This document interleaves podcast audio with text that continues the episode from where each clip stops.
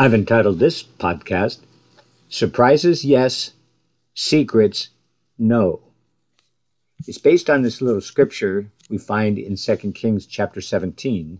The sons of Israel did things secretly which were not right against the Lord their God. In our family, we always had a no secret rule.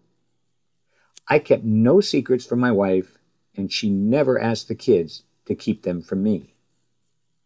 In business, I never hid pertinent information from my clients. That would be a violation of my fiduciary obligations.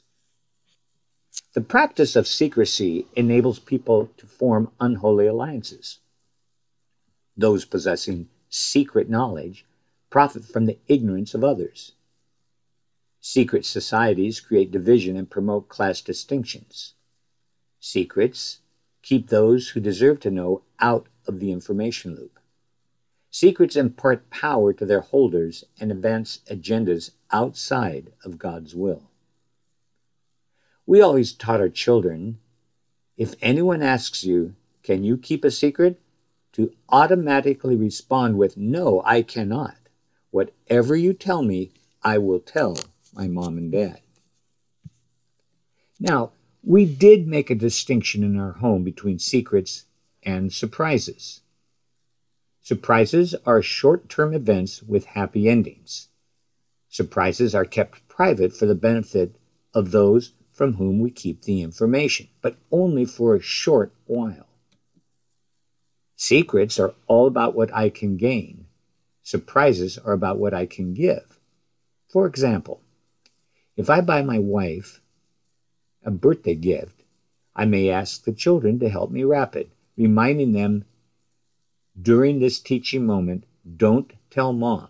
It's not a secret, it's a surprise. Hopefully, mom will feel loved when we celebrate her birthday and present her surprise. Surprises are fun and exciting, but nothing good comes from keeping secrets. In our home, surprises are encouraged, but secrets are exposed. Surprises make others happy. Secrets would hurt them if they knew. We must face the consequences of that reality and reveal all of our secrets to our closest loved ones except for promoting secret times of prayer and personal devotions found in Matthew chapter 6, Jesus was anti secret. He taught full disclosure. The Lord hid nothing from the world he came to save. His life was an open book. He said in the 18th chapter of John, I have spoken openly to the world. I always taught in the synagogues and in the temple where all the Jews come together.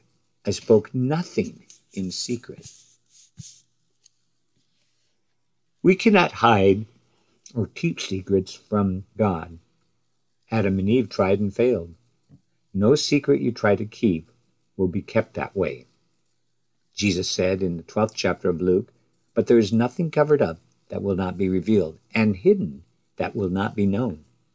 Accordingly, Whatever you have said in the dark will be heard in the light, and what you have whispered in the inner rooms will be proclaimed from the housetops. The sons of Israel did things secretly, forming unholy alliances and creating a spiritual chasm between themselves and the Lord their God. They never got away with the secret plans they hoped to pull off.